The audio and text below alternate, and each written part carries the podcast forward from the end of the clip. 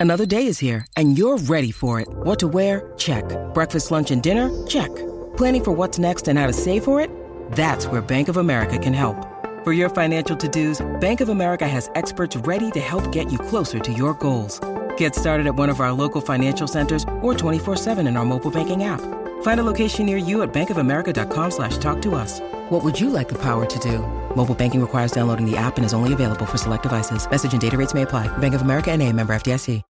When you need mealtime inspiration, it's worth shopping Kroger, where you'll find over 30,000 mouthwatering choices that excite your inner foodie. And no matter what tasty choice you make, you'll enjoy our everyday low prices, plus extra ways to save, like digital coupons worth over $600 each week. You can also save up to $1 off per gallon at the pump with fuel points. More savings and more inspiring flavors make shopping Kroger worth it every time. Kroger, fresh for everyone. Fuel restrictions apply. This episode is brought to you by Snapple. Want to know another Snapple fact? The first hot air balloon passengers were a sheep, a duck, and a rooster. Ridiculous. Check out snapple.com to find ridiculously flavored Snapple near you. Hey, everybody, I'm Chris Fafalius, and I'm the producer of Krista Makes a Podcast and the host of the One Hit Thunder podcast. And I'm Matt Kelly, host of Horror Movie Night and the producer slash the head of content for the Geekscape Podcasting Network. Between the two of us, we have, believe it or not, 25 years of podcasting experience, and we want to help you start your own podcast. We know podcasting, and we want to share that knowledge with you. So, whether you're new to podcasting or you want some feedback on your currently active podcast, we want to help. Or perhaps you're just overwhelmed with all of the editing work. Well, we can help you with that also. You can check out our website at weknowpodcasting.com for more information. We're excited to help your podcasting dreams become a reality.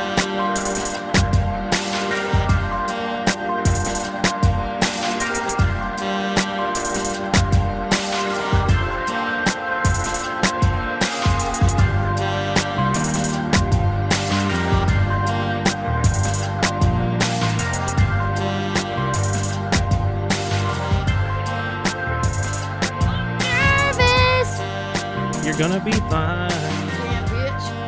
I told the devil to take back. It's a good jam. Oh my god, the music on this show. I was just listening. It's only on SoundCloud. I love the the themes of different shows. Of course, every episode, whatever. Well, you, have said some like wild things about themes. I think like the Mm. magicians, you have like very specific music Lost. cues. Lost, yeah. is the other one. hurt like Hurley's handouts, certain things, and I love the names of them. I'm like, because this one, the, my two favorites from the finale episode of season four of Wynonna Earp, which we're talking about, finally was home and Doc's leaving or something like fuck me up. My dream is to pick music for a show. that I've said that for a really long time that if I could get any job in Hollywood, as much as I would love to be a writer or director, Yeah. music supervisor is the position I want. so I will just preface it. First of all, I just want to say I don't care if this podcast is 18 hours long. It's not enough time. No. I'm stressed out already. I have so much to say. I became an Earper in 2020. It was the best thing I ever did. It swallowed me up whole out of my depression and spat me out on the other side of it. It was amazing. We were talking about this through text messages this week because I feel like you and I have a very interesting text relationship. Sure. In the sense of like, there are periods where we text constantly every single day, and then there could be like weeks where we don't really say anything outside of show note Mm-hmm. Yeah. based stuff.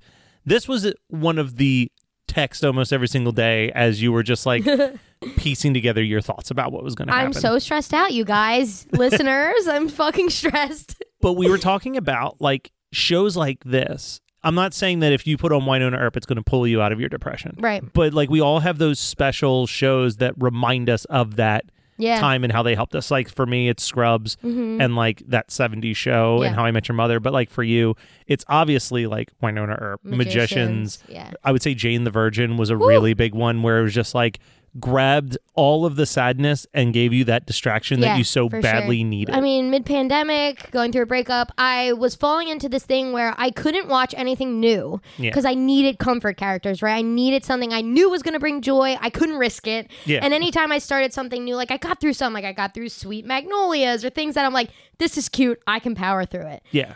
But Wynonna Earp, I started watching right before season four dropped, and it literally just took me by storm. My brother in law had been telling me about it for forever, but I'm like, what is Wynonna Earp? Like that that, that name itself isn't like a good pitch. You Yeah. know what I mean? I'm like, what is and that I feel mean? like I want to dig into the back catalog in one of the like pandemic episodes because I think you bring it up that you started watching it and it almost felt like you were like kind of lukewarm at the start Mm-hmm. and then somewhere around like the end of season 1 beginning of season 2 yeah. you were like off to the fucking races you were like hardcore fan Okay, fans out there, eh, this is what happened. I know exactly what he's talking about. It was like we record every week, right? So in the very beginning, no one takes my recommendations except Matt. I, I will exclude him from that narrative, but no one takes my recommendations. So I know not to just like dive right in. So I think I said something like, "Yeah, I'm watching the show Wynonna. This isn't a recommendation. I'm just saying I'm watching the show." Yeah. And then the next week, I remember being like, "Holy shit, you guys! I'm obsessed with this show. It's out of control." And I think like this show is absolute magic to me for so many reasons, right? And I don't even know where to begin. I guess we should let people know that if they're listening to this and they've never watched Wynonna Earp, this might be an episode to skip. Well, uh, here, why don't we pitch? Why don't Earp for a pitch for anyone who hasn't seen it, right? So the reason I really love it and I stick with it, it's like science fiction rooted in truth, right? Because Wyatt Earp, Doc Holliday, OK Corral, they're all things that exist. So Wynonna Earp is the descendant of Wyatt Earp, and he is her great great granddaddy. Yeah. And he was a old timey gunslinger with Doc Holliday, famous. Again, he, it's real life truth. So he killed all these people. He got cursed by a witch. And now every Wyatt Earp heir, ha- when they turn 27, they have to kill all the demons so that the, everyone he killed rises from hell and becomes a revenant or a demon. And the heir is res- responsible to kill them with Peacemaker, which is Wyatt Earp's gun. But it's the amazing science fiction of it all. I mean, even just in season four, we talked about it today. Like, I cannot believe in season four we got uh, Cupid putting a spell on everybody episode where everyone's falling in love. Uh, episode where the Earp sisters lose their memories and are just like fucking bo- basically body swapped. And then a brain eating Kuru trivia night episode all one. Like the genre of it all is so good. And I think people get stuck on season one because it is a it's setting the layout it's a bad guy of the week like Yeah, it's- some people it's- don't like that and it stops after season one it is very similar to Buffy in the Yeah. sense of like first season of Buffy is it's fine, but it is very much just monster of the week. You're not really getting to love the characters the way that you do in later seasons in Buffy. And for me, like I watch Wynonna Earp in the worst of possible ways. I, I remember season four Yeah. because we were doing it week to week at that mm-hmm. point. But like I watched most of the second season the weekend of my brother's wedding, just like in a hotel room. this show has been one of the most rewarding shows to have done the work. Yeah. I put in the work to become an Earper. When I tell you, now I've seen this show five or six times all the way through. I've consumed like a hundred hours, and I'm not exaggerating, No. of supplemental content, whether it's the hundreds of panels that are on YouTube or shout out to Kevin and Bonnie of the Tales of Black Badge podcast. I listen to basically all of those, and they have like all the actors and actresses and all. And, and where I first went wrong, right? This is where I went wrong Yeah. is I fell in love with the people who make the show. And that's what it is. Like the people who make the show top to bottom love this show to death too. And they love the fans. I read a tweet that was like, the difference between this show and all the other shows is that this show loves us back. Yeah. And season four was a complete love letter to the fans. Like the Earpers fought like hell to get a season four. It was it was quote unquote canceled because the production company didn't have the money for it, and they fought like hell. And I just want to say thank you because I wasn't in the fandom during that part. When I joined the fandom, season four was about to air, and I I would have been so devastated if it was like I am now that it's canceled, quote unquote. I'm still holding out for a season five or a movie or something. But you did get a good ending. Oh my god, I can't wait till we get yeah, we'll it. get there. But like there are shows where you don't even get the satisfying ending. It just like cuts off mid storyline Oh, yeah. cliff. Like Well, could you imagine if we left off with Doc and Waverly going into the garden and then just being like, "Peace out"?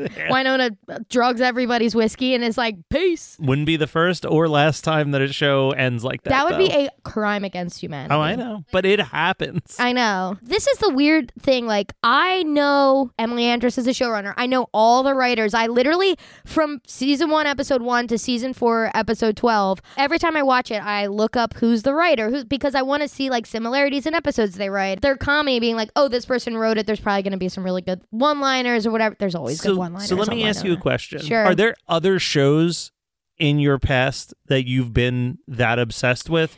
Or is it pretty much just the magicians in this one where you've like memorized writers and Okay, directors? so this is the most I've ever dove into. When I tell you that when 411 aired, the penultimate, I was in a wedding. Saturday was a wedding. Obviously, it aired on Friday night. I told the girl I was staying with in the hotel, my best friend, I said, You're not in this hotel room from 10 to 11. Like, you're just not in here. Make yourself scarce because I'm watching this. I had to watch it on my laptop, live stream from my parents' fucking Comcast account because on my laptop, because the hotel didn't have Syfy and i was like motherfuckers i am not because the live tweeting and everything like the whole cast live tweets my twitter is now a wynonna earp fan account. Like i only fo- I'm like anyone who follows me that's my friends because i didn't make a wynonna earp fan account like most people do because they're obsessive about it.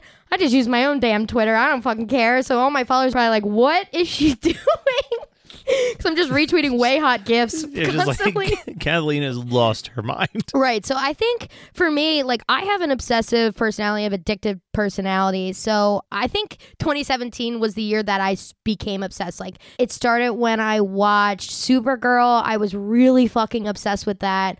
And then I got into all the Arrowverse stuff, Flash, and, and I was full in. I mean, going to cons, stuff on my wall, like everything. But not to the point of writers. Then I got into the 100. I think the 100 is probably The closest. the closest because it happens when you binge a lot at once. Like I would say, The Magicians is obviously a top show for me. If not, honestly, it's crazy because I always say number one, but oh, it is Wynonna teetering. might. Oh It is- no. it's just like the whole experience of this was Do you- fucking incredible. I mean, it's also though. recency bias. I do think that there is a recency bias. Mm-hmm. It's the same thing as like when you hear your favorite band's new album and you're just like best thing they've ever put out, and then like five years later you're like, no, no, no, that album that I've always loved is definitely I their think best. Wynonna Earp and The Magicians would shake hands and say, "You're great," yeah.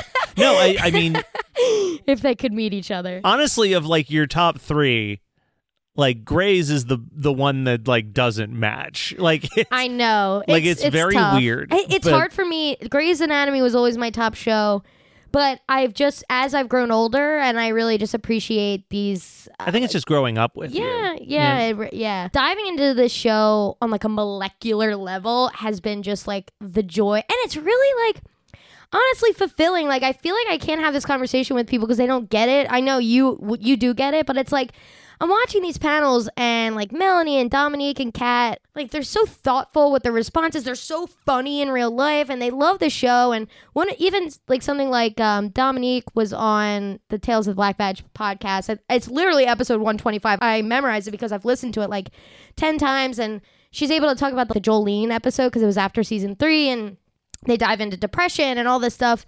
And it's just, it's a comfort podcast for me because I, I just relate so much and she's so intelligent and sweet about it. And I'm just like, God damn it, I love these Yeah. people so much. It's and you sick. want the people in your shows to like the show. Mhm. You know what I mean? And Yeah. like Scrubs is my favorite show, and I enjoy. I'm glad that there is a Scrubs podcast. Yeah, I don't love the Scrubs podcast. It's fine, yeah. but listening to Zach Braff and Donald Faison just sincerely be fans of this show that they did. Mm-hmm. This is two people who legitimately love each other. So when they're playing these characters that love each other, there's not even acting happening anymore. Mm-hmm. Even with me not knowing the whole backstory, when I rewatch some of these episodes of Wynonna Earp, especially in the later years, it's like, oh, these people fucking love each other. we both know this is a fact of life that it is absolutely crucial for a cast to love each other and have chemistry f- for a show to go from good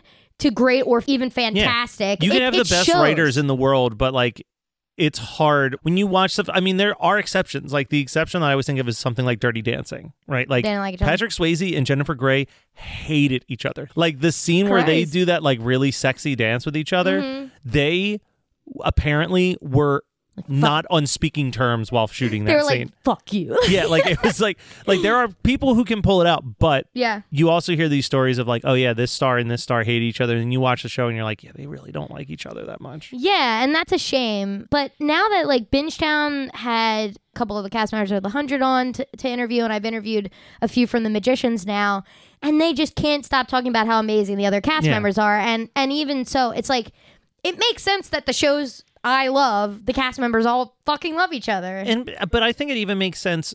You know, you and I, neither one of us would call our, ourselves actors, but Fuck no. I would say even as podcasters, you oh know what yeah, I mean? Like, of course. like I have so much respect for you as a podcaster. I have so much respect for the Bingetown people as Mm-hmm. Yeah. a podcaster. I have respect for Julie as a podcaster, and I do feel that you have respect towards me as a podcaster as well. And Totally. I mean, that's kind of like our. Ver- I've also met podcasters where I'm like, "You're a dick." yeah.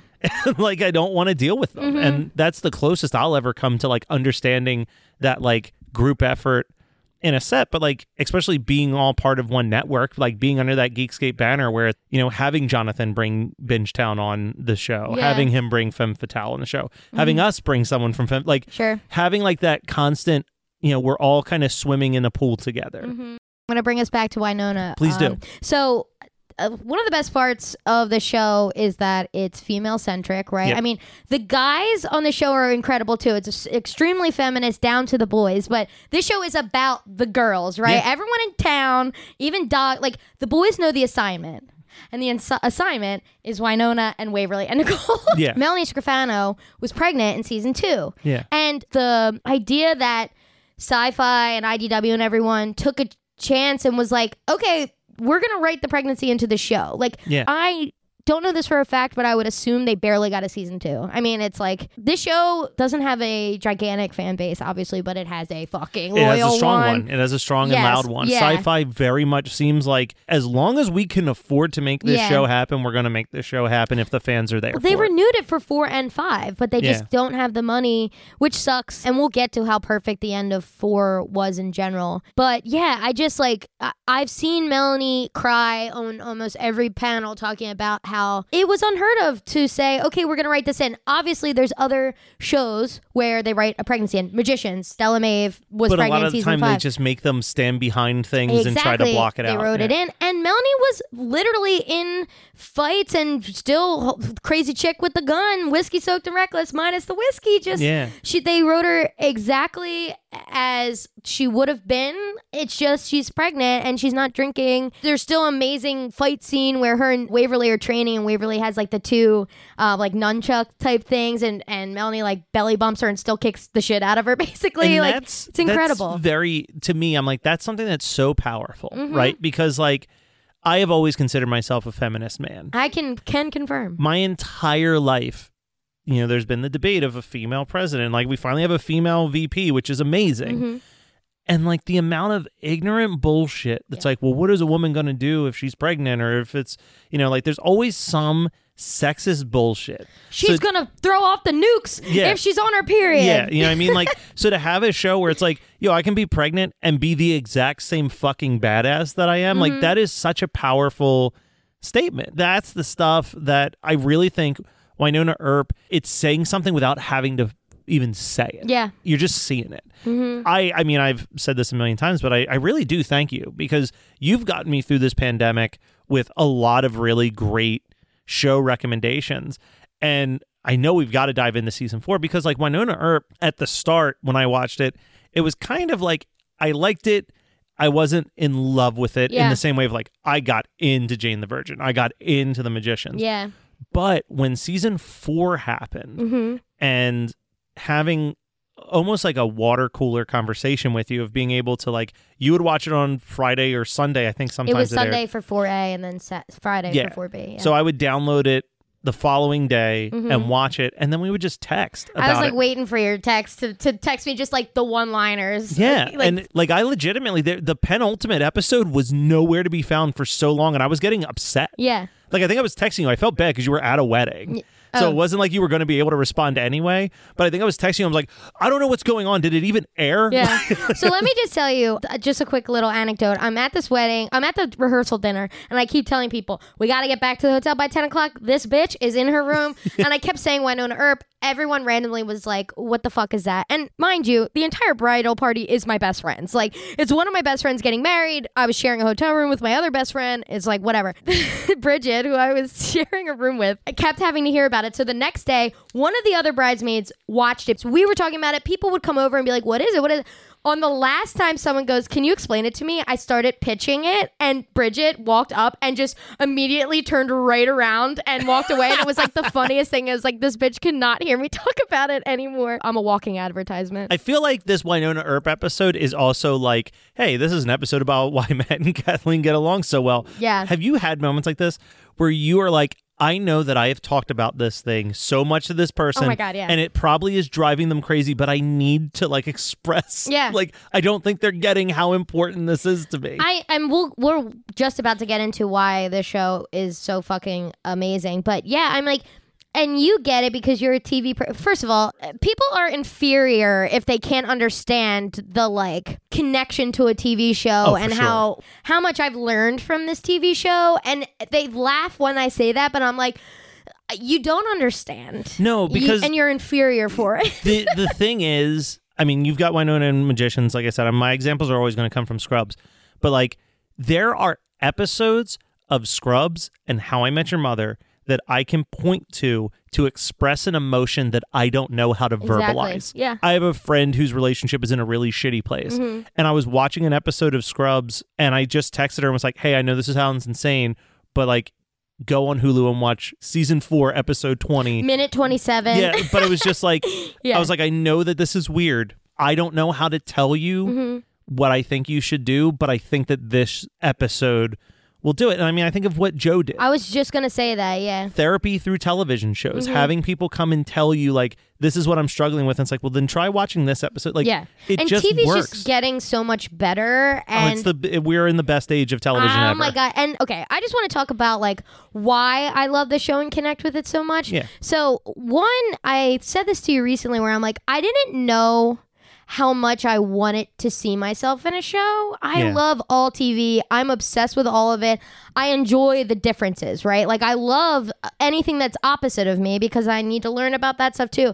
But this in so many weird different ways made me go, "Holy fuck, I am connecting with this on another level." So, we'll start with Wynonna. Like she is just this flawed but like hilarious and misunderstood. so broken. so broken and i'm not i wouldn't say that i'm anywhere near that level but i get it. And and melanie scrofano says like uh, she's so much like wynonna. And i saw this i i might misquote it but basically it was very early on her and shamier anderson who plays dolls were at a, a con table and melanie is just like crying and being like when I was growing up or even early on in my career, like people told me like people don't like it when girls are funny. People don't like it when girls are this or that. And it's like, fuck you, dude. Don't like tell me to smile here and don't tell me I can't curse because it's this. Like I feel that at a on like a deep, deep level where I'm just like an unfiltered i try to live as unapologetically myself as i can and sometimes i feel like i'm just being a wacko and nobody gets me. And so this show is so beyond fucking weird that i'm like there are people and emily andras when she launched season one she's like i'm scared to death nobody's gonna get this Yeah. and it's not for everybody but the people that do love it are like i am seen Yeah. and that's one thing, like the WayHaught, like all the representation, uh, that relationship has scarred me for life because I'm will never settle. no, I, I think that and and you and I had that text message yeah. as well at one point where it's just like I deserve I deserve to be with someone who loves me as much as they love each They love each yeah, other. I know. But I don't think it's I, I think the beauty of WayHaught is one, okay, on the representation side, right? They are the flagship relationship of the show, hands down. Wynonna and Doc are amazing too, but they're so they're on they're and B, off. they're B plot, plot characters in their story. in the, if Yeah. for relationship wise. I mean, Nicole and Waverly are everything. Okay, so the bury your gays trope, when season one was dropped, it was coming out right after Lexa died on the 100, which was like, bury me. Bury Okay. me. I, I didn't sleep for a week after I watched that episode. I was devastated. So Clarke and Lexa were an LGBTQ couple on the 100. And uh, anyone who's listening to this obviously knows this, but I'll tell Matt if he doesn't know. So, like, Klexicons, that was our ship name, were created in Vegas. That was like strictly These LGBTQ. nicknames are amazing. I know it's it's am- it is amazing. So it was airing right after that, but when they were writing season one and shooting it, it hadn't happened yet. So it's not like they were like, okay, we can't bury our gays. Like Emily Andras wrote on Lost Girl, which was also like. Bo is a bisexual succubus on that too, so she's very well equipped to write for this. And mm, Nicole gets shot in the finale and was wearing a bulletproof vest, right? And it was like a fuck you to the bury your gays trope. And Emily Andras actually came out and was like, they're not going to die. I'm just telling Yeah. you. Like, this is an insane statement, but I'm not going to bury the gays. And it's so amazing because after season four, everyone was hashtagging, like, marry your gays, which is just Yeah. the fucking best. I mean, that's the thing, right? Like that's the whole point of where we're at now. Yeah. I think I talked about this on another episode, but there's a great documentary called The Celluloid Closet. Mm-hmm. And it's so interesting because you're watching that documentary, which was made in the early 90s.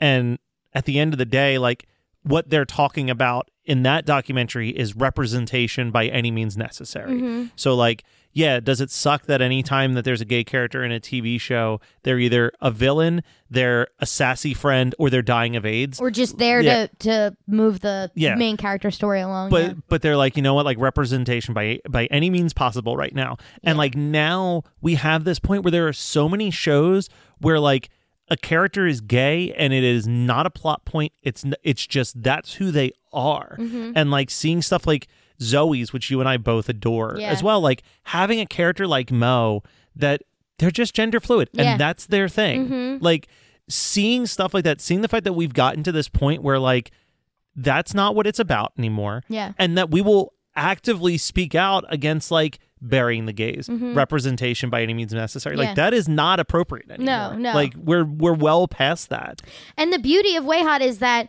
none of the struggles they go through are because they're gay. no Uh, the struggles are just basic, like, oh fuck, there's a demon. Oh fuck, I'm not an Earp, and she hel- she didn't tell me, like shit like that, which is amazing. Season four also had a bunch of really cool things where, like, in the Cupid episode, he was pansexual. So when Waverly asked him about who who he was so heartbreaking on, she was like, she says there, and and then later on, Bunny Loblaw, played by Jann Arden, amazing, was like, by lesbians, and Nicole was like, Waverly's bisexual, and they do a call out later, and they they do a lot of cool stuff that it's like labels matter how Yeah. how people identify matters yeah your pronouns are Mhm. important but yeah i mean i'm saying that i'm striving and i won't settle but it's not like over the top crazy. No, it's just knowing it's your just worth. love. Yeah it's Yeah. just love. It's not like they're shoving it in your face so much that it's like that's unattainable. It's like that's a real love. Like when when the cupid guy D- dimitri i think his name was looks at her and it's like i chose you because i've never seen people in love like this yeah. and ever. And that's like the stuff where sitcoms kind of struggle with that obviously whereas this show doesn't. Like i think how i met your mother did something similar where like even when they break up there's never a point where you have any doubt that marshall and lily are like Oh, destined to be yeah. together but i think that what i liked about WayHaught what i like about marshall and lily is that they are very healthy relationships but they're realistic there are arguments Yes. there are disagreements there are tough times they do get sucked up into the garden of eden yeah, yeah, exactly. the the thing that's toxic is when you basically show a couple that just like they meet, they both fall madly in love right away. They both know that they're destined to be together and they never fight.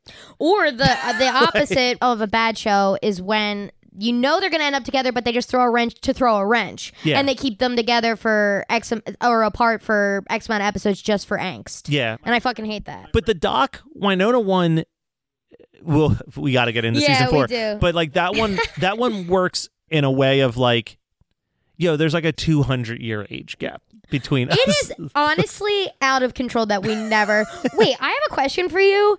Totally unrelated, related to love. Do vampires eat people?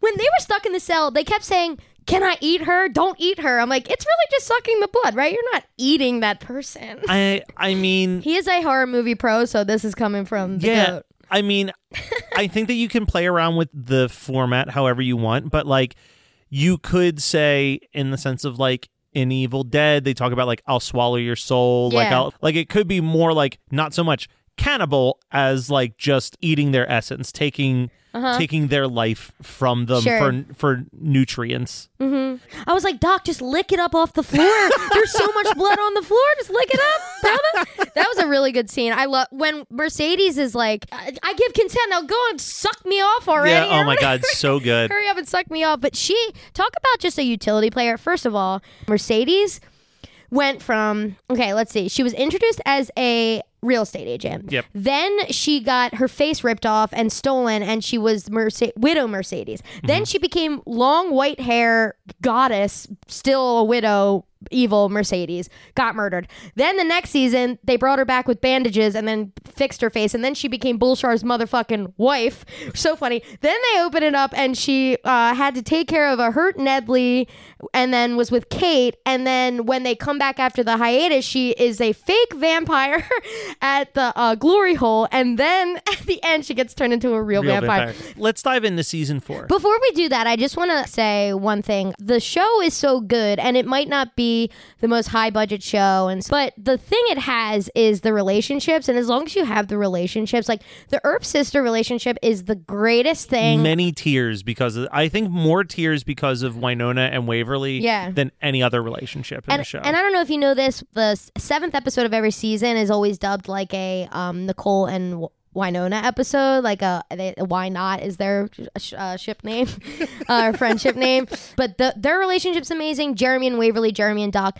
But the Earp sisters are incredible. And I have moments before we dive into four. I just want to say there are certain moments like when Wynonna finds out she's pregnant, and then the time jump, and she gets the "I'm all in" no from Doc is fucking incredible. And that's a Earp sister moment, really. The season two finale is out of control. Mel had the baby like three days later, which is seriously insane. She is Yeah. such a badass. Season three, when Wynonna tells Doc he can't come in the house because he's a vampire and they're like sobbing on the front porch yelling at each other is just I can like feel the vibrational chemistry coming off of them when I watch them. We'll dive into all the different ones in season 4, but the one thing that they all in co- have in common is that Melanie Scrofano is really good. She's very good in this. She's to have an incredible career. I'm All of them deserve an Yeah. incredible career, but she something is wrong in this world if she doesn't. I'm so excited.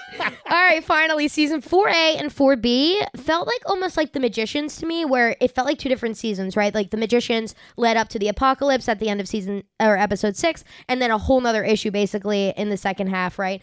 I think for A, you're really dealing with okay, where is everyone at after season three? Half of us are in the garden, half are left alone. There's that crazy time jump, but it's a lot of like still high stakes. The three episodes I really want to talk about, I think, were season four, episode two is my favorite episode. It's really hard to definitively say that after 4B because there's so many incredible ones. Um, but the finale is perfection. I was gonna say you wanted to the finale, and the Halloween episode. you said. Yes, those are the best. Since you binge seas- seasons one, two, and three really quickly and came into four, and four is what you really paid attention to, what are your general thoughts? Like, how did, what did you think as, like, not, you're a fan, but not like me, obsessive? Yeah, fan. no, I don't think I would ever be you, but um, Who could be? but I do have my shows where I am you. Yeah. I mean, like we we just did Veronica Mars, which was like for me during the pandemic. That Veronica Mars was very much like my yeah. Wynonna Earp, where Sure. it just like pulled me in. When I watched it, I really got drawn into again the stuff that I kind of missed. There was quotes and stuff that, I, but like season four, I was like, the writing in this is really tight. Mm-hmm. The characters are really funny. They're all really well fleshed out. None of them feel like a carbon copy of another character. They're all Totally. their own unique pieces. I don't know if I necessarily love this episode or I just have very fond memories of um I think you said it was episode 6 the frog episode. Yeah. I remember watching that episode on Monday. I'm like at my house. I'm literally making a cup of tea with my laptop next to the teapot watching this episode and then the dogs needed to go out and I paused it and walked outside and a frog was sitting outside. Yes. And I texted you the picture and just said Wynonna with a question mark. that episode I just have very vivid memories of watching. So that's always going to stand out for me. yeah. The Halloween episode, I think it's a legitimate bummer that that episode didn't get to air in October Yeah. because it is one of the best Halloween episodes of any series. Talk about comedy chops. Dominique as Waverly and Mel as fucking Wynonna. And then basically being the opposite. Like Yeah. they they take on each other's personalities and they do not have the weight of everything that's happened to them in the past few years and all, all the curse and everything. Just the goofiness, like when Waverly's like, "Don't step on my nuts, man. I'm off duty." I'm like, th- there's so many fucks in that. Oh, first of all, Wynonna for season four moved to the 10 o'clock time slot, so they got that mature rating, and it benefited from it, which is why the show could never be on the CW. That's why the live tweeting is so good. I feel like there's a scene where uh, in that episode where Wynonna and Waverly are, are are with Eamon and they're getting into the final costumes of the episode and they're like fuck it up, fuck it up and like saying random shit. And then even the behind the scenes stuff it's like we had so much fun. I've never had that much fun in my life Yeah. basically than shooting that episode and Chili Cook Off Casey's in that PS dance like no one's watching. Just so fucking funny. the other thing with the Halloween episode, and this is like this is obviously where like the Kathleen and Matt divide truly is, is like when you think of the Halloween episode, you think of the Wynonna Waverly body switch Yeah. type situation. Where for me, I think of like, yo, that is the best fucking monster they Pumpkin? have ever. The pump- dude, that pumpkin, Jack? pumpkin Jack, Jack, yeah. is so he looks amazing, And it's His- a girl who's playing it, which Yeah. is amazing. I think I texted you. I was like, I would watch a feature length Yeah, film franchise about this character. It's so good. Like as a horror movie fan, it is one of the most interesting and fleshed out like creature stories Mm-hmm. Yeah. I've seen. okay, we'll we'll get to that moving in, but I want to briefly hit on episode one because I loved the garden. Yeah. It was just not what I expected at all. Like that's just like jarring, snowy, the stone structures. It was beautiful. It it's a beautiful like set design. apparently just like negative a billion degrees outside too. I, I could imagine. they that, too. suffer through. I mean, that's Canada. That's why 4B was so earned. I feel like that they got Summer in Calgary to shoot that because it was a gorgeous change. Like it, it lent to even changes in their characters. I feel like just Yeah. the weather change in that wedding. 4B was perfect. Like 4B I was literally perfect. like 4A was fun and Yeah. obviously I have the like I said the live tweet memories after the fact of Yeah. messaging you. But like 4B, I think it was like within the first 5 minutes of every episode I was just like, "Yo." I mean, I wish you could see me sitting in my bed, door locked, just like smiles touching my ears or crying, whichever lent me to. Either way, I was either crying or smiling or both. It was such an event. It was one of those things where I'd rather watch alone and live tweet with all the f- super fans than sit with somebody who's just fair weather fr- yeah. fan and like them not understand it Yeah. and me get me just be like ah season four was absolutely a love letter to the fans and i want to ask you a question but it's just like they knew how the the fans spent all this money to get billboards in Times Square. Like Yeah. that is incredible. Like uh, ti- billboards all over the place, but Times Square that is fucking insane. So there were so many fan nods. There's like that's what the beauty of like digging into all the panels and knowing all like the jokes in the fandom and and even watching so many times that you understand all the nods to previous seasons and Yeah. like Easter eggs and shit like that. It's just the best. I mean, the first thing they open with in, ep- in episode one of season four is Nedley's like, I feel like I've been standing here for two years. Like, it's Yeah. like, there's a nod that anyone who binges it right now won't understand that joke. You know Yeah. what I mean? So when I want to watch it with someone and be like, this is it, and that, and this, and that, it's like, this is amazing. But yeah, I'd like to dive into episode two because it's the fucking best. Yeah, And you love this episode. I was stunned by season by episode two. It was so fucking funny, but so emotional at the same time. Like all the reunions and everything. It and has a little bit of everything. Like if you really were to does. show someone a single episode where like they might not get the context, but they'd get like what is the tone of the show. Yeah. Like it captures the high concept sci-fi nature of it. Yep. It captures the witty dialogue and it captures the sexiness Yeah. because that ending, boy. So I would like to say 4A is like Kat Barrell's half of the Yeah. season. She she was incredible. She had just fallen through the grade at the end of episode 1. So and then we see quote unquote her in the garden naked, right? Like Yeah. Doc sees her and is like hi like Yeah. what the fuck? Just amazing. So she's she's in three places at once really. She is at the bbd black site with rachel who is a great addition. I i would have loved to see who was writing the lines for Rachel because I feel like they nailed her as a Gen Zer. Like Yeah. I'm like, who is who's writing these amazing lines? I love it it. was like the writer's teenage daughter. Yeah, like they right? do they did nail her character. Like she was such a good breath of fresh air. There's a few that stick out to me. Like, my butcher this line. Like, first of all, when they're intro to Rachel and Nicole like bops her with the butt of a gun, and she's just like, congratulations, hot, you cold cocked a cast member of Little Women. And then she's like, I hope you guys, and then Rachel's like, I hope you guys are super dupes for get, feel super dupes for getting the jump on me. And then there's a scene later where Nicole is hurt and they're trying to get to her. This is in episode two.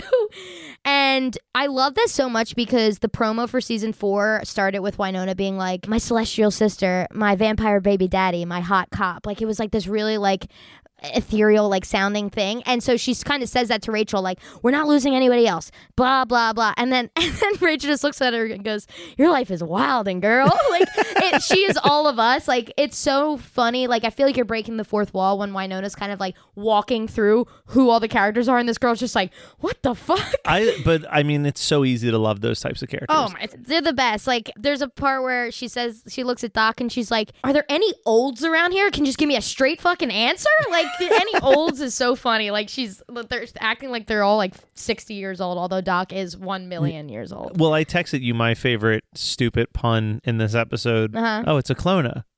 It's Wyclona. Like, look, well, on my second rewatch of the, of season four, I had just finished Orphan Black, so I didn't um appreciate it in the first one. But she but she says Wyclona, and then she says, "Jesus, Orphan Whack, take a Midol and a nap." Anyone who watches Orphan Black knows it's a show about clones, which is amazing. Like, it's so fucking funny. There's so many good, funny really like comedic sequences in this. So w- when Wynonna's lacking oxygen, when they're walking quietly walking through the zombies in like the hazmat suits, and she's just like, "Hi, mute aunt, but where's my mute uncle?" And she's just like, it's like the jokes are so stupid, but It she's is- performing them so, and, and then she's like, that line made me laugh out loud, and I was like, I shouldn't. I should be ashamed of myself. Oh, it's so dumb. And then she's like, I might butcher all these because I didn't actually write them down, but she's like, I don't ever half ass it. I ass and a half it. And it's like, Nicole's just like, what is happening? And she's like, she's like, I wasn't getting no oxygen, none. And it's just, it really lends to just Melanie Scrofano's comedic timing and how she reads something on the script and does it in real life. She's, everyone I've seen talk about her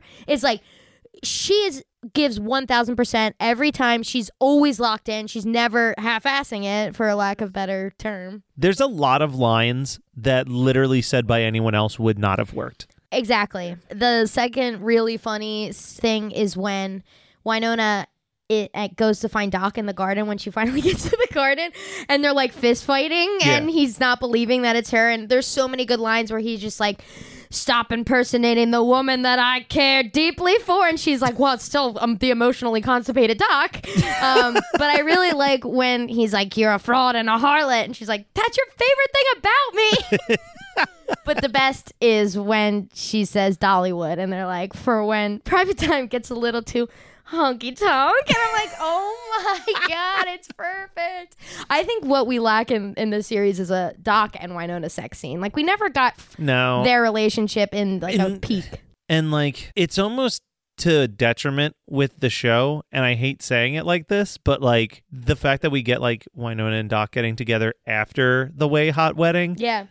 Just wasn't nearly as invested in that relationship like i was so much more invested in the WayHaught That's so relationship fun. Oh, you mean the whole time or in that finale? in that finale Oh my god, that's so insane because I was going to say this is the only episode, the only one where I was not more invested but as invested. And I thought their performance I was like, are they going to get together or what? Like Yeah. I knew WayHaught was in the bag. I knew it. I we had it in the bag. The whole point leading up to it was like, this is the WayHaught wedding. This is for you fans. Fuck yeah, we're doing it. So I was like, that's fine. But let's go. Doc and Wynonna get your shit together. And when he was like, I'm leaving, I was like, oh my God. i think for me it was just like i mean the classic the again the will they won't they Mm-hmm. of sitcoms i just was kind of like yeah but you haven't really told the will they won't they story for a couple episodes like it just kind of felt like oh fuck it's the last episode we got to tie this one up You know, as I rewatch it, you really see the love that Doc has for Wynonna and vice versa, but like she is his girl. She Yeah. is right off the bat. It was it was there. And in the 4B teaser trailer, they overlay his his narrative and he's like, I'm not ready to lose my greatest love of all. And I was like, I cannot wait to hear where he says that. And I loved that he said it to Casey.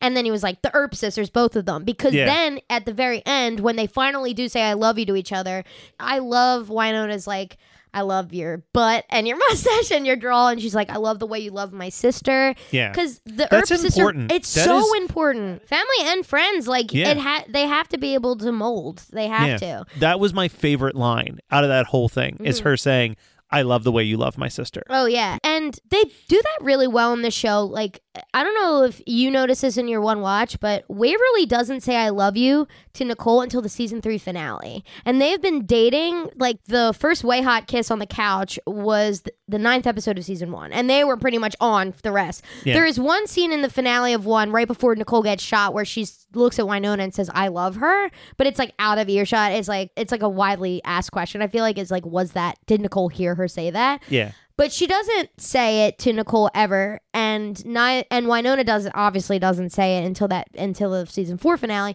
and it's just like really interesting because you would think Waverly would be like, and she is. Every other thing about her is all in, but she doesn't ever say "I love you" to her, and it's just like some emotionally stunted thing, like people left her her whole life type thing. Saying I love you is one of those really weird things where I feel like people either fall into say it too much or don't say it enough. I'm the like, say it too much person. I'm same. Oh, Yeah. I I pretty much from the first time I meet someone, I know that I love them, yeah, and like, I'm the same damn way. and then I just need to tell them as like often as I possibly can. yeah.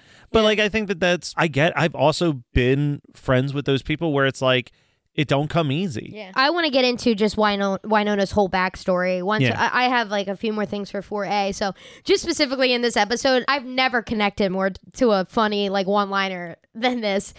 It's Eve Jeremy. So Eve is inside Jeremy and like messing with Doc, and he's like, "There is so much useless pop culture knowledge in this thing." And Doc like pushes up up against. It's like it is not useless. It shows he has passion, and I'm like, "That is me." So that is like I if think somebody we un- both thought that about each other yeah, when we like if somebody understood me like that, I'd be like, "You get me." Like Yeah. Doc sticking up for Jeremy to a fake Jeremy so it's like, "Fuck you!" Like literally pinning him up against the wall, being like, "How dare you say that about my friend?" Yeah. their friendship is so fucking good because I mean, people say he's bisexual too. There's a lot of good bisexual lighting in Yeah. this show, especially in the glory hole and like certain things. So for like Waverly or Doc, because it joked the whole time that Doc and Wyatt were like banging basically. Yeah. I don't know they're banging, but even Eamon and Doc was a lot of like in the episode where Nic- Nicole burns like lights a fire in the homestead. He's like, I, I don't know the size of Eamon's like, uh, like gets all flustered about Yeah. it because they obviously flirt like Doc and Eamon, and I was just like, I really fucking love that. And but like. Doc is just very comfortable with himself and and took Jeremy right. Like you would think a, a guy that was stuck in a well for 150 years would like meet this gay kid and be like, "What the fuck?" He's like, "Whatever," but they just fell in love right away as friends. Oh, and Jeremy's so good. he was such a necessary addition. It, he 100%. was perfection addition. He's so funny and honestly just like great for the plot. Like we Yeah. need like this really funny and also really smart guy. The last thing to talk about, you can't glaze over it, is the sex scene, which just stopped me in my fucking tracks. I couldn't believe it. I didn't breathe for a minute, a full minute. My top five songs of 2020 were Ghost by Adeline. Write My Story was the second one, which is the cheerleading Waverly song.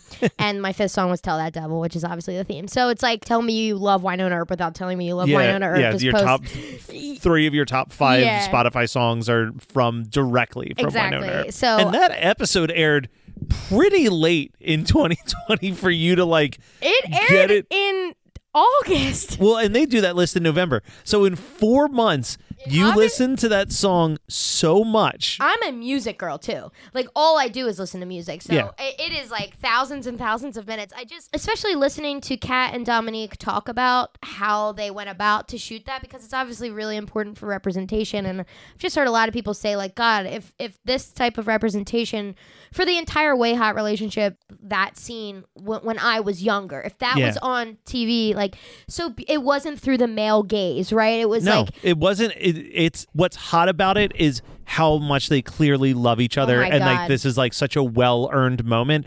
It's not that it's gratuitous in any way. No, I've heard podcasts. I've heard. I've seen video clips of them just saying like, we met up and we talked through every position we were going to do and what are the emotions behind that. And for Nicole, it had been 18 months. For Dom or Waverly, it had been three days, but hell, she was in literally the garden and going through all this shit.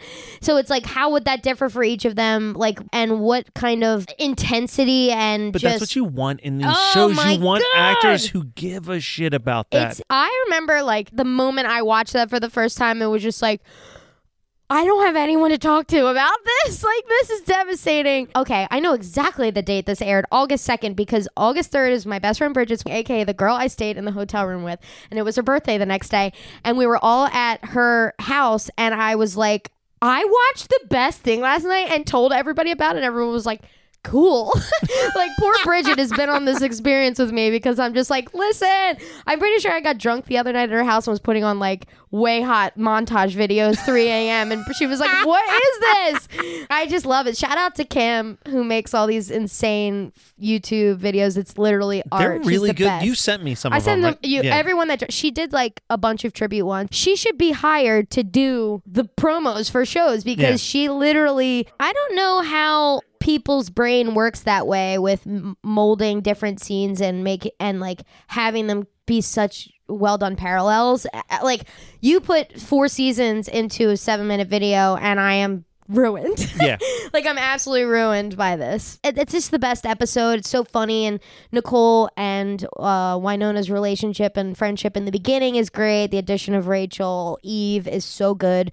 But really, Kat Barrell was amazing as Eve. She had to stand in the middle of a room naked, and then with like a flower bikini on, and act her ass off in front of like all these people. And and I've heard her say that that was harder than actually doing the sex scene with Dom because her and Dom are so comfortable together that and like they choreographed it and you're with somebody so it's different versus being just like so totally in the middle of a room alone. I'm Yeah. just like props to her because she really stepped the fuck up this season. I thought she was incredible.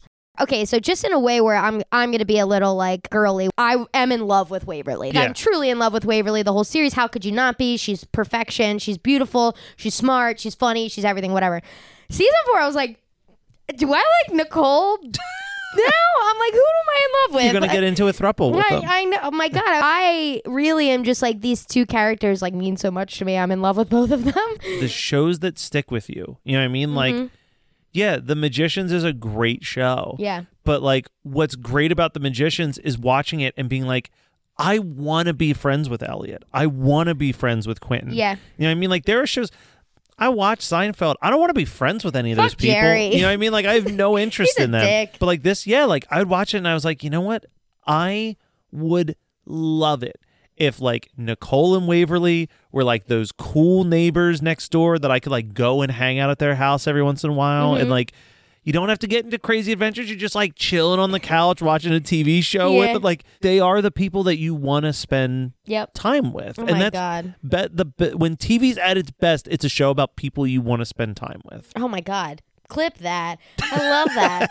That's so good. The rest of 4A is just the introduction of the clans, which I love too because they are a real family as well. And I I loved that addition, and I really liked how they wrapped it up with uh, one. Of course, Nicole made a deal. And it got like Doc and Bob, whatever it was. It helped get. It did help get them out of the garden, so it all Yeah. ended up being okay. But I actually really loved, and I think it ties in so well with Wynonna and her struggles of having this Earp curse and not having a choice, right? So for us, Wynonna is our hero, and we're like, fuck the Earp curse. Like, this blows. It's putting so much weight on Wynonna's shoulders, whatever. But in that final episode where Cleo becomes the heir, or the penultimate when Cleo becomes the heir, and is like, they didn't tell me that the Reapers are with me every second of the day and they're just wanting revenge. Ma'am didn't tell me that you are just being poisoned. Like, no wonder Ma'am was such a fucking dick. It's been 150 years, but she's still obsessing over the OK Corral because all of their ancestors are Reapers in her head. Blah, blah, blah, blah, blah. Whatever it is. Like, Yeah. I just thought that was so well done, being like, why are the Clintons so invested in this, like, 150, 180 year old Yeah. feud Well- and i really loved that again like science fiction rooted in truth is so fun for me Here's the thing. Legacy's a bitch Earp curse fucking sucks. Yes. The Earp curse brought so much good into all those characters' lives. Yeah. You know what I mean? Mhm. But you're also always gonna find good things after a bad thing, and then Yeah. and then apply that phrase to it. You know oh, what I for mean? For sure. Wynonna would have never met Doc. Yeah. Waverly probably never would have gotten with Nicole. All of these things happened because of this really shitty curse that was ruining someone's life. Yeah. And like once they got through it, once they got past all of the baggage, Mm-hmm. it like opened up the this beautiful life Yeah. for them. Well, Nicole says in season three, like everything good I have is because I came back to the Ghost River Triangle. And then when she became the agent, sh- agent Shield, wow, uh, Angel Shield, she says like everything I love is already here. Like Yeah. I don't need anything more because of course now she's bound to the Ghost River Triangle. But she has Waverly, she has Wynonna, she has Doc and Jeremy and everyone else, and and this town. She's the sheriff and she loves it. And it's like I don't need anything else. I'm good. Episode six cliffhanger really is that Wynonna kills Holt. Yeah. And Holt is a human being and not a demon, which is insane. They really did a great job at having Doc see Wyatt on those old timey tapes, and Wyatt's like just pretty much shit talking Doc, being like, I just rolled him off or whatever whore he was enjoying at the moment and pointing someone who needed to get got. Like, Yeah. shot clean through, whatever. And basically was be like, Doc shot first the OK Corral. Doc was like, "No, I fucking didn't. Like, I did not do that. Whatever." And that is like the turning point of Doc. He's like, "Wait a second. Doc was bad in season three. He was a vampire. He was doing bad shit. He bit Rob. He was like tried to kill Robin. Like he did kill Charlie, even though Charlie came back to life as as Waverly's dad. Whatever it is, like Doc had a rough season three, but this season four, like Doc really had a change of heart and was like, I need to do better. I need to, I can't keep living in the past. I can't keep being who I am.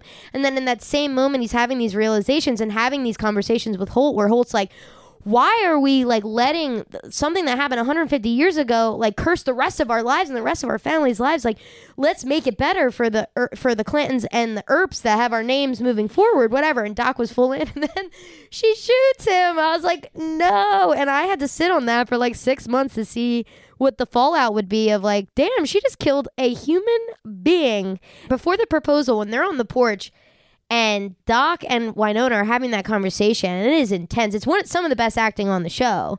And Wynonna's like, "We're the same. Like you're you're a fuck up just like me." And he's like, "I don't want to be a fuck up anymore."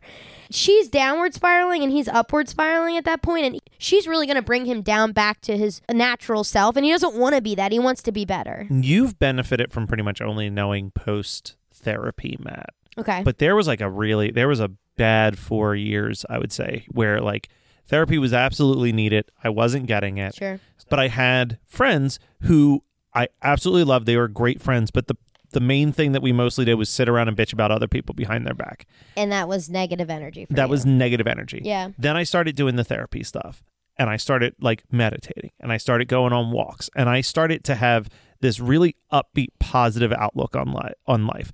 Pandemic has really thrown a fucking wrench into a lot of that. Yeah. But I was doing really great and I found that I couldn't hang out with these people anymore. Yeah. Because they were still the people who wanted to sit around and bitch about their problems and not do anything And they're about pulling it. you back into the habits where you didn't want to be anymore. And that's the thing. It was like it wasn't healthy for me. So that's what I always think of with that specific scene in that conversation. Is like you said, Wynonna's got a lot of issues yeah. that still need to be worked Love you, out, girl. Love you, but you got issues. and they don't really address it. Like this isn't a show about like Wynonna finding therapy and quitting well, drinking. 4B is, I would argue that at least they attempt to address They it. attempt to, Yeah. But you know what I mean? Like, but that's not really what the point of the show is. Right. I agree. I think it's more real that like we don't get that piece of the story Mm-hmm. yet. We can sit there and hope. We can hope that like now that Wynonna's kind of free from this curse and has this like actual relationship with someone who loves them and has her relationship with her sister is the healthiest it's ever been.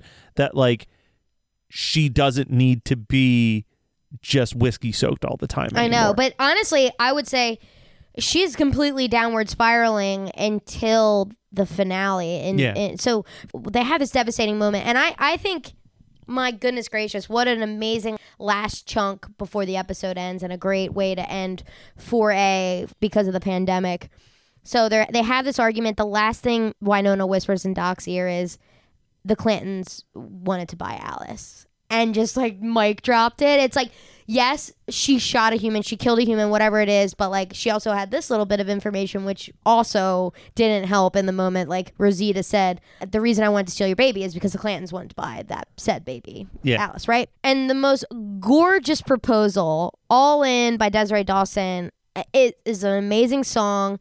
And they're cutting to Wynonna and Doc just devastated, right? Yeah. but happy for uh, this beautiful proposal that's happening in, in front of them. There's so much, so many emotions, especially for me, right? Like Waverly, It's a lot of great juxtaposition. such great juxt- juxtaposition, and Waverly has come so far, right? Yeah. Sh- their first kiss, she is like, I need you, Nicole. I, I need you to say something or do something because I don't know what I'm doing. And Yeah. and Nicole's like, I'm sure you do. And she has just be had come so far to where Nicole was about to propose and she said, No, let me. Yeah. Like and and technically she did attempt to propose at the end of season three, but this was just perfect and beautiful with that fire behind them and then Wynonna just sobbing with a shot in her hand and Doc like taking his hat on and being really happy and then just slow slowly walking out of the door like they're both their hearts are shattered into a million pieces while the other two it's the happiest moment of their lives. And nicole just finally got over the frogs and everything. Like she'd been tortured for six episodes straight and nicole did a great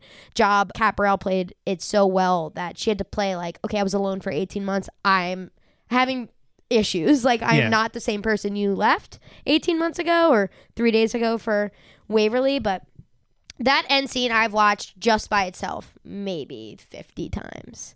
It's so it's such a good like 5 minutes to revisit, so intense and like packs such a amazing emotional punch. Fuck me, what a good proposal. So do we want to I feel like we kind of covered a pretty decent chunk of the Halloween episode. Do we want to just dive into the finale? I'm going to say my lines that I really like. Okay, go for it. Okay, so first of all, I just think Mel as Wynonna is obviously really funny, but Yeah. always at all times. Dom as Waverly was hilarious in this episode. She was shocking me with how funny she was being, and like some some of the like throwaway lines when she she's just like she puts on the cop outfit and she's like, "Why no no?" and they're like looking at each other like Waverly, and and and you're just like, "I'm a cop." Like I punched that guy. Like my my training just kicked in. Like and just, and Wynonna's like, "You're bossy. This makes so much sense." And they just like love each other even though they have no e- idea who they are. I love when they first step in the fog and Waverly is a a ladybug and Wynonna is Britney Spears and Waverly looks at her and goes, "Are you late for school?" And she goes, "Whore school."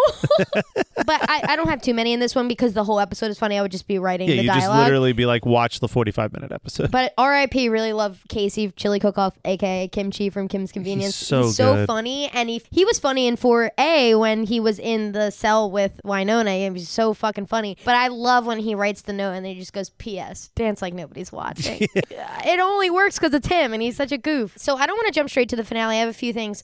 Episode 10 was my favorite at at a point. Like recency bias for sure. Once I Yeah. rewatched season four, four two is still my favorite. But four ten, I was watching with my jaw on the floor. Like opening with Waverly confronting and Nicole having an intervention with Wynonna was so intense, and her comparing her to her dad. Let's just talk about Wynonna's life, right? Yeah. In the beginning, you don't really know how how abusive and shitty Wa- Ward Earp was, their da- their father, right? Yeah. So Mama left when mm-hmm. she was young. She killed her dad. Willa got taken. She then had to kill Willa. She was tortured her entire childhood because she thought demons were real and people were like, You're insane. Yeah. When we open in episode one, Gus is like, You're as broken as they come. Nedley's like, Why'd you even fucking come back, Wynonna? Like, everybody Yeah. hates you. Like, why did you even come back? Like, she has lived a very tortured life. I, I am not surprised. She said, Fuck you, purgatory, and bounced and went to Greece, right? Yeah. Then she comes back, had to kill Willa, had to give up Alice, has this curse on her back. She has to kill countless demons and now people as well. She has just lived this awful life. And despite that, it's like, yeah, she drinks, but it's like she has all of this on her shoulders. She's got a lot going on. And Waverly comparing her to Ward is like such a cheap shot and was the only time in the whole series I was like, Waverly! Jolene's one of my favorite episodes in season three. And I just love that it was like depression personified. Yeah. And I just love the difference in in the Waverly that Jolene was talking to in each episode because Waverly has grown so much since the last time she talked to Jolene and she had to like fight tooth and nail just be like I'm here and I stay. And she was like not very tough against Jolene doing the best as she can. And then in this episode she's like fuck you, Jolene. But at the same time, Jolene's making some pretty good points, being like, these are all the people that Wynonna, the souls that she's had to snuff out while you're giggling in Nicole's arms. And you're just like, yeesh, dude. Yeah. Content wise, it's incredible. It's really, I mean, just amazing. An amazing episode. Both of them are amazing. I'm, I'm getting to the point where I've watched it so many times that I, I love and I've seen so many behind the scenes and I've seen the actors talk about these scenes and it's like there's just a camera in your fucking face at your most vulnerable. Like it's just so impressive to me. I- I'm getting to the point where I can appreciate the scenes as from like they had to act this and I'm Yeah. like, whoa, You're these being are, able people to are step good. out. I mean, that's comes with I think just watching a lot of anything. Is like you Yeah. start to realize like I've never seen a camera do that before. I've never seen someone emote like that. Yes, like yes. you do pick up on this stuff whether like you're schooled in it or not. You might not know the words that you're supposed to use to describe it, Yeah. but you know you fucking know good when you see it. Yeah, that's exactly how I am. And like when we talked to Capil, I was like, I I know what you're saying. I felt that, but I couldn't articulate that. Yeah. Like no way. I mean, that just leads into Dark Waverly, and wow, Yeah. whoa, baby, sexy Dark Waverly, fuck me up with that low register. Are you kidding me?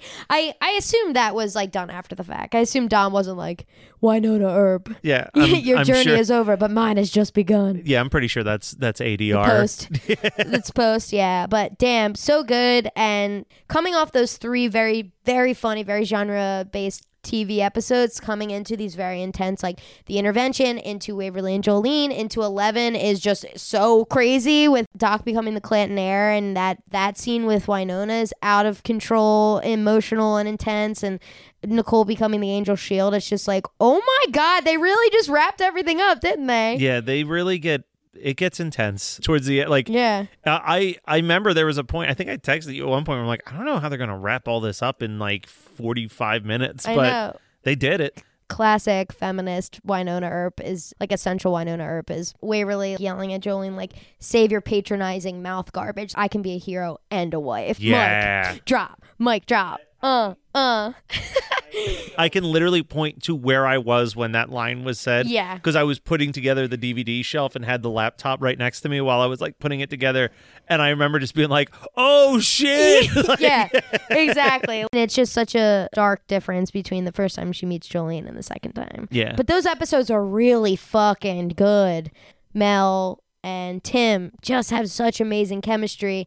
And when he is the clan there and he's like calling her a bitch, being like, or the fucking child dies, pointing the gun at Rachel, like Wynonna crying at Dark Angel Waverly being like, "Don't go, like I ca- don't leave, don't leave me." I don't want to say it's not acting because it's obviously incredible acting, but especially in the finale, those tears I'm sure flew easily. Like all they had to do was think about the fact that it was the finale, and they were just sobbing so hard. yeah, Season four felt like a big jump up, right? It it just did. It doesn't mean I love one, two, and three any less. It's just four is just is brand new. It felt so different and colorful and it feels like they knew that this was it, and it's kind of one of those things where it's like, look, if this is going to be your swan song, you're going to give the best fucking performance. Yeah, but even visually, it felt different. It was Well, that's what I mean. gorgeous. I mean, from every like Every I think angle of it, every yeah. angle of it, they were like, if we're going out, we're not going to go out as the show that like didn't make a big statement. Yeah. you know what I mean? Like they,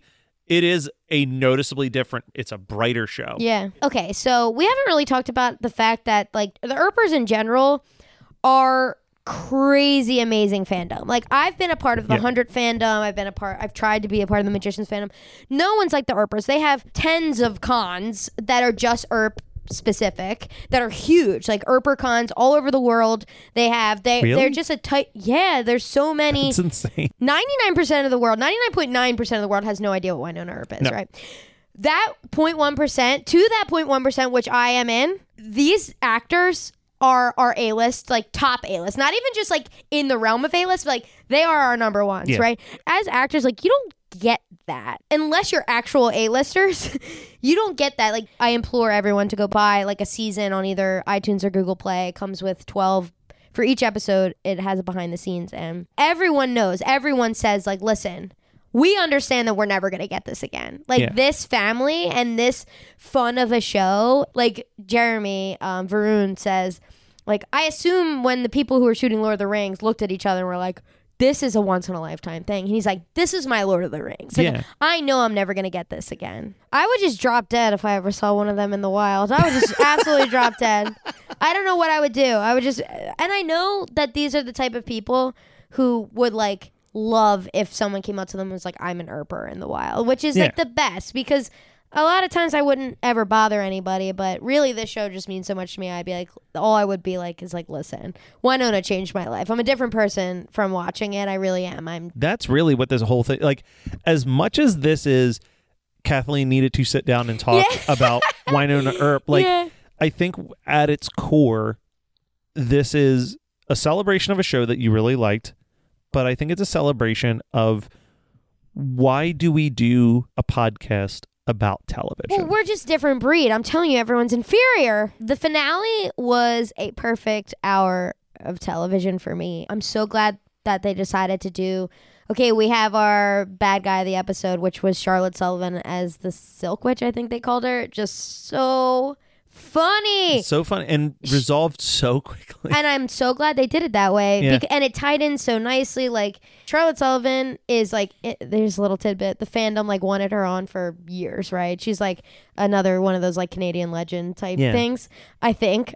I don't really know. She was on Rookie Blue. I didn't watch that. But apparently, like her lines weren't scripted to be sung, and she sung them. And her and Melanie are really good friends in real life. So Melanie was like breaking all the time and like couldn't get through because it really is funny. She's like, "What are you, a cowboy?" And he's like, "I'm a gunslinger." And she's like, "Nobody cares." Like the way she's talking is just so fucking funny, and just the lines she's pitching and singing. I, it was really like I was giggling. I didn't even have the connection of being like, "Oh, Charlotte Sullivan, people love that." Like Yeah. whatever. Like when I watch reaction videos, which I, boy do I. Yeah. Watch YouTube reaction videos. Shout out to Marcy. Uh, she's great. Her and the girl Meg she was sitting next to were bugging out. Like Meg was bugging out when she saw Charlotte Sullivan pop up on the like bottom left in the beginning of the episode, and it was like so cute to watch. I'm like, damn it, I missed that I one. I want you to do me a favor because I'll never get to experience this. yeah, So I need for you to paint a picture, and I'm sure the audience wants to hear this painted picture too. sure. Paint me you Friday nine fifty eight Okay, so leading into this. What's happened was, like I said, I, I binged the whole series leading up, and I finished the finale like midday Friday. I was watching panels. Weirdly enough, my other podcast, Binge Town, was doing our magicians wrap up that night. yeah. So I told them, I said, when it's when the clock strikes nine fifteen, I was at my sister's house, and she lives twenty minutes away from my house. I said, I'm leaving, so we need to start at seven. Of course, it went over. And I left. I didn't do the bang kill Mary. I didn't do anything. I was like, Yeah. I was like, didn't even say bye on the pod. I was just like, I just will be absent. There's Yeah. seven of us. I, I I am the only girl, so it's kind of noticeable. But anyway, so I was driving home, listening to Ghost and All In until that devil and until it goes down, all the classic Wynonna songs. And I was pumping myself up, and I poured myself a glass of whiskey, and I said, nobody fucking talk to me, and nobody knock on my door, and nobody ask how the episode's going. I don't want you to. Nobody knock. Nobody. I, I will be in the zone.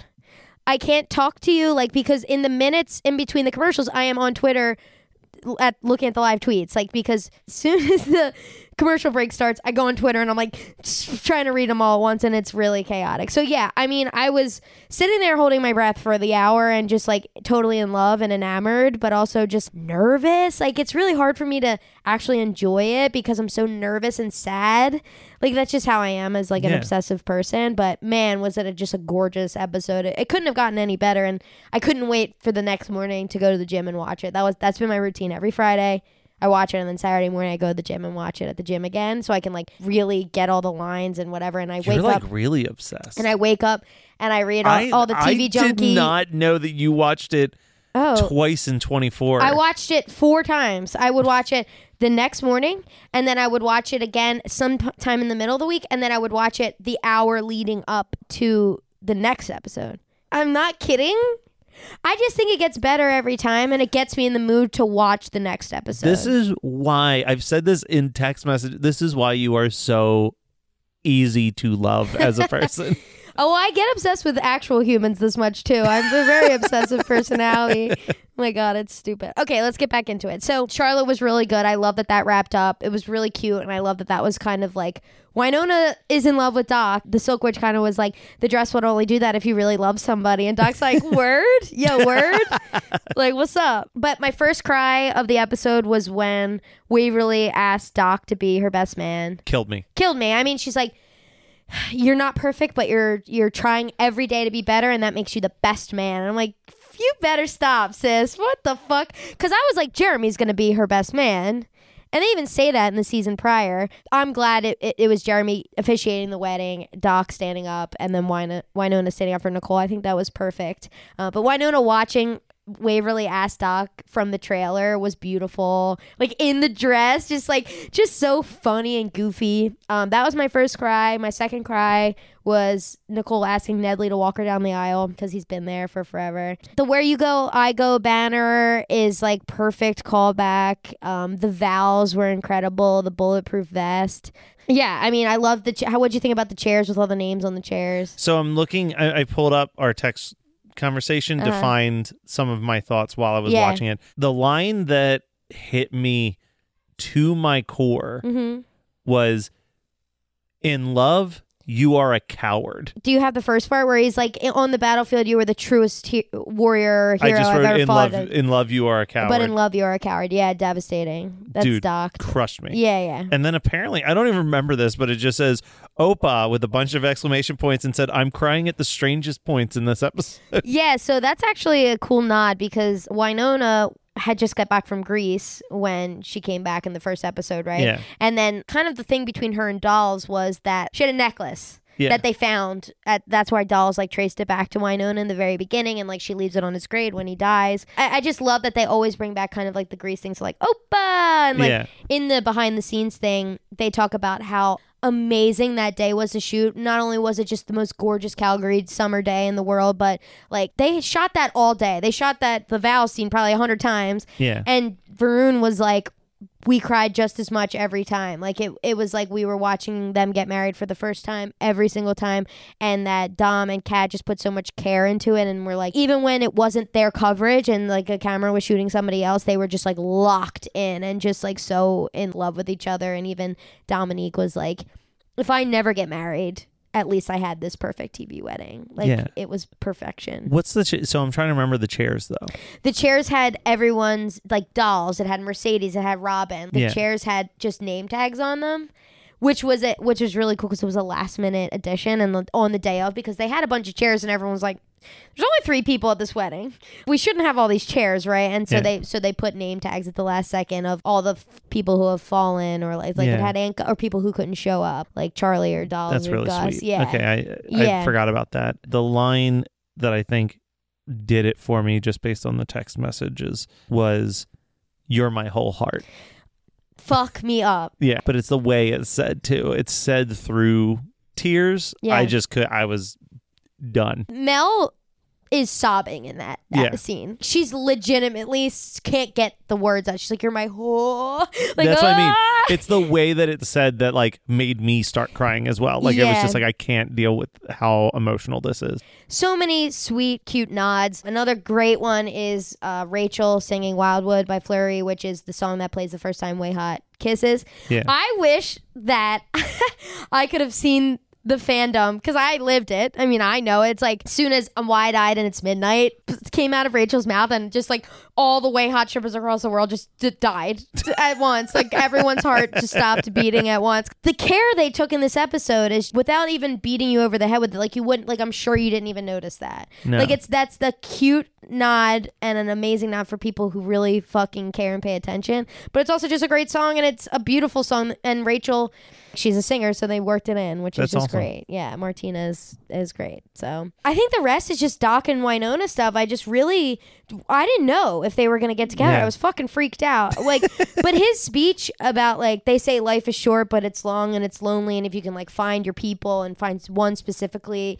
that'll like elevate you and stuff. I was like shivering. I was so like, holy fuck. And when he goes, I wouldn't change a note. Like because she apologized like i'm so sorry for all the ways i heard you and he's like i wouldn't have changed a note. And i'm like okay that actually my throat is closing up and i might die. We got to talk about the mailboxes. yeah i mean it's just the greatest ending of all time. Like it's the sweetest and i don't know if you noticed this but wynonna before she puts on the dress was carving the Yeah. yeah. I did notice yeah, so she was carving Nicole's and then uh, sometimes holiday and everyone's welcome and everyone just took that as like that's what this fandom is all about. It's. About say, found always, family. That last Yeah. part, I made the mistake of hopping on Twitter, so I knew that it ended with the mailboxes Yeah. because you had posted some. No, it's gorgeous. Yeah. and then but like I guess I saw it, and I was like, shit, and like closed my phone real quick. Yeah. So I didn't see the everybody's welcome Uh-huh. portion, and like when that hit, like I was like, that really is what like this show. It's such an inclusive show. So a line in season one that people really stick with before they ever hook up, WayHaught. Um, Nicole and Wynonna get like kind of taken, and Nicole is in the hospital, and Dallas is like, "What do you remember? What's the last thing you saw?" And she's like, "Waverly Earp smiling at me from her front porch." So the fact that the end scene is them smiling at each other on their front porch, and it just pans to that is like a cool nod. Yeah. Wynonna and Doc going to see Alice is like the greatest thing of all time, and then her just looking at him and saying, "I'm all in," which is the note he gave her when Yeah. she was pregnant. I just loved the whole Earp sister moment where first she's scolding him, her by grabbing her by the ear and being like, "Fuck you, fuck you, fuck you, fuck you, not you, honey, sweetie, Yeah. whatever," and then pulls her in and just they just have this like devastating moment where she's like, "Do you want to go?" Because Wynonna's been carrying all this her whole life and and Waverly's finally giving her permission to be like we got this go like Yeah. go get your happily ever after I just got mine and we can hold it down and I know you'll be back like the growth between the Earp sisters from episode 1 where Wynonna like Waverly just like brings her in like so happily and Wynonna's like patting her on the back. They she hadn't been home in a while. They were like disconnected and by the end where like everything she does in the series is for Waverly. Like literally everything she does she's Yeah. her number one. Waverly's priority number one always. That moment of Waverly being like my greatest fear was that you would never know the real me but now I know you always will it's just Yeah. gorgeous writing and being like go like go get him Doc getting on the back of her bike is the coolest Yeah. fucking thing I've ever seen that whole scene is so beautiful. Uh, I mean, a beautiful moment in a beautiful episode of what I have learned to love is just a beautiful show. the rewatch value only gets better and I've even rewatched panels three or four times that I really like it's, well, that's because you're a sociopath. But I truly am. It's it's just like listening to a podcast again, you know? Like I genuinely appreciate their responses Yeah. and not only are they talking about my favorite show in the world, but they're your favorite people talking about your favorite show. that and they're just like giving really great life advice and like ways they worked through their anxiety and ways they like uh, it's just like they're inspiring people and they're good people and you could tell okay i guess the last thing we'll talk about is if it were to get picked up what would you want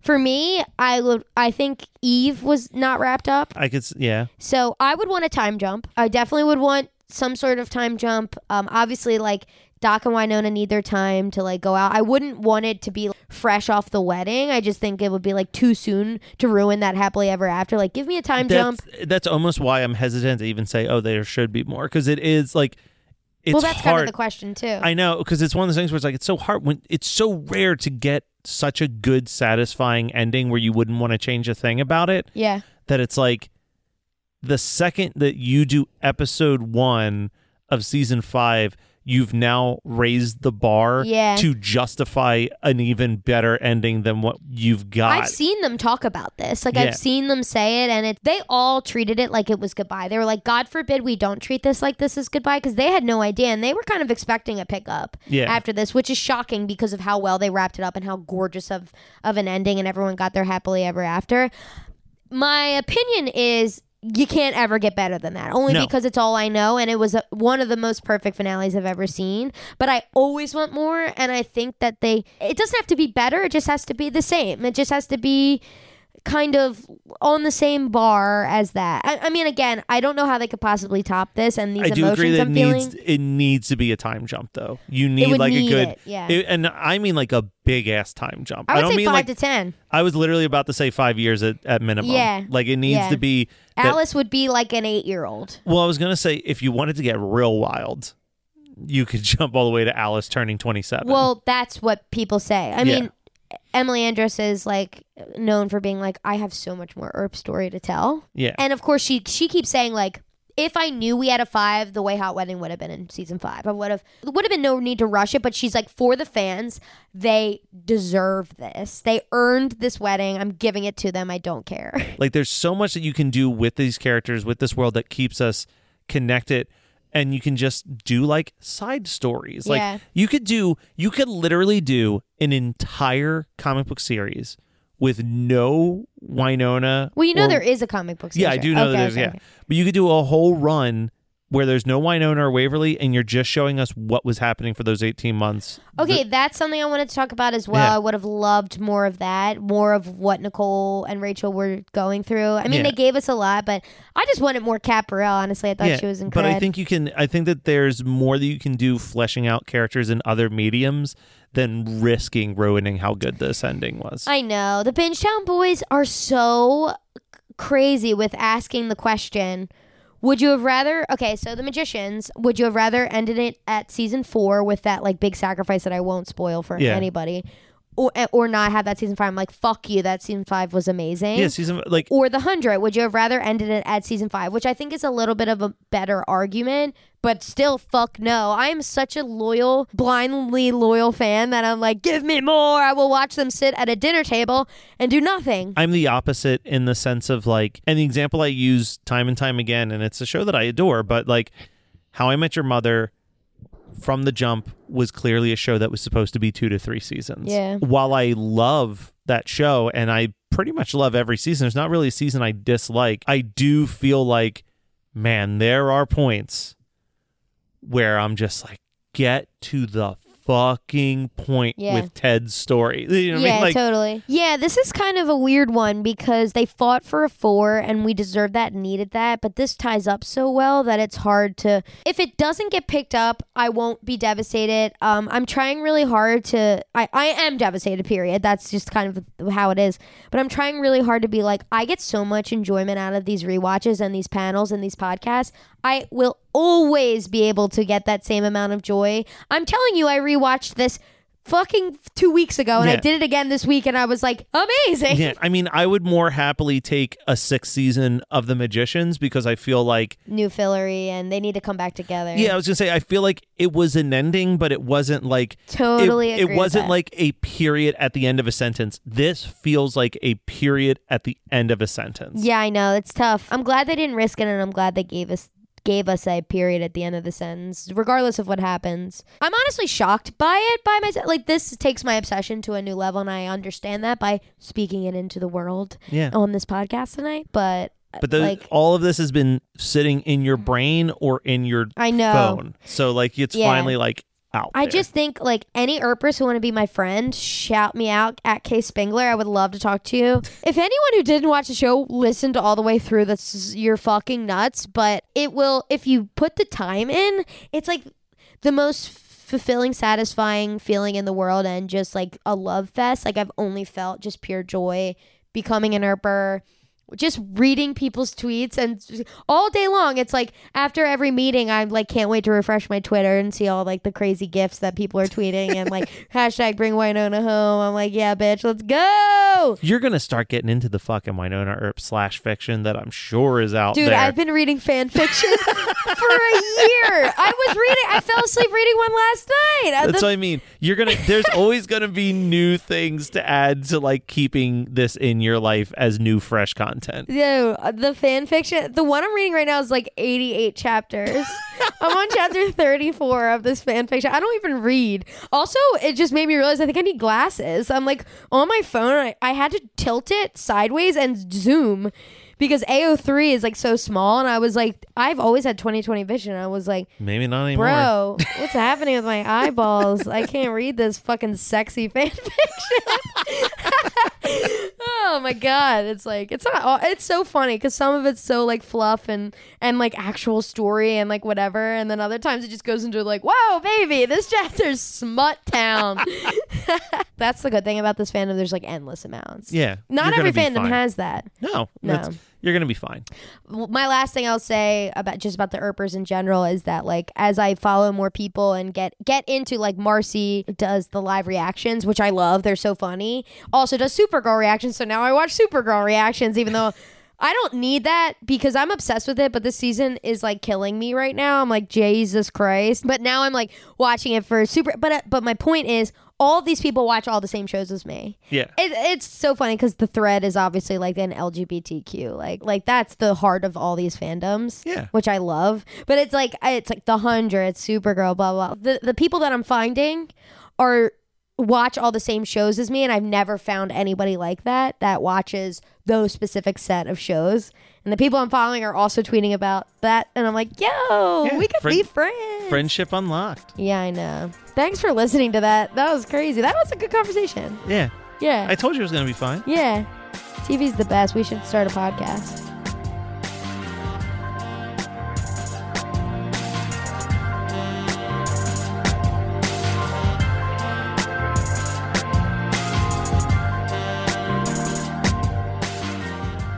This has been my favorite episode of. My favorite episode of is produced by Matt Kelly as part of the Geekscape Network and hosted by Julie and Kathleen. Check out our show notes for all of our socials and email us at myfavoriteepisodepodcast at gmail.com. Rate, review, and subscribe to us on your favorite podcasting apps, and we'll be back next week with a new episode of My Favorite Episode of.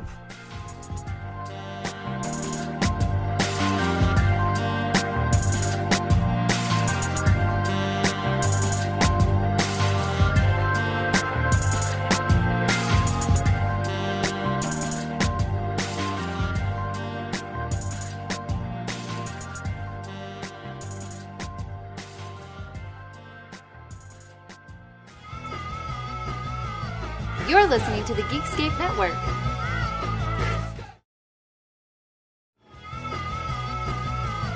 You're listening to the Geekscape Network.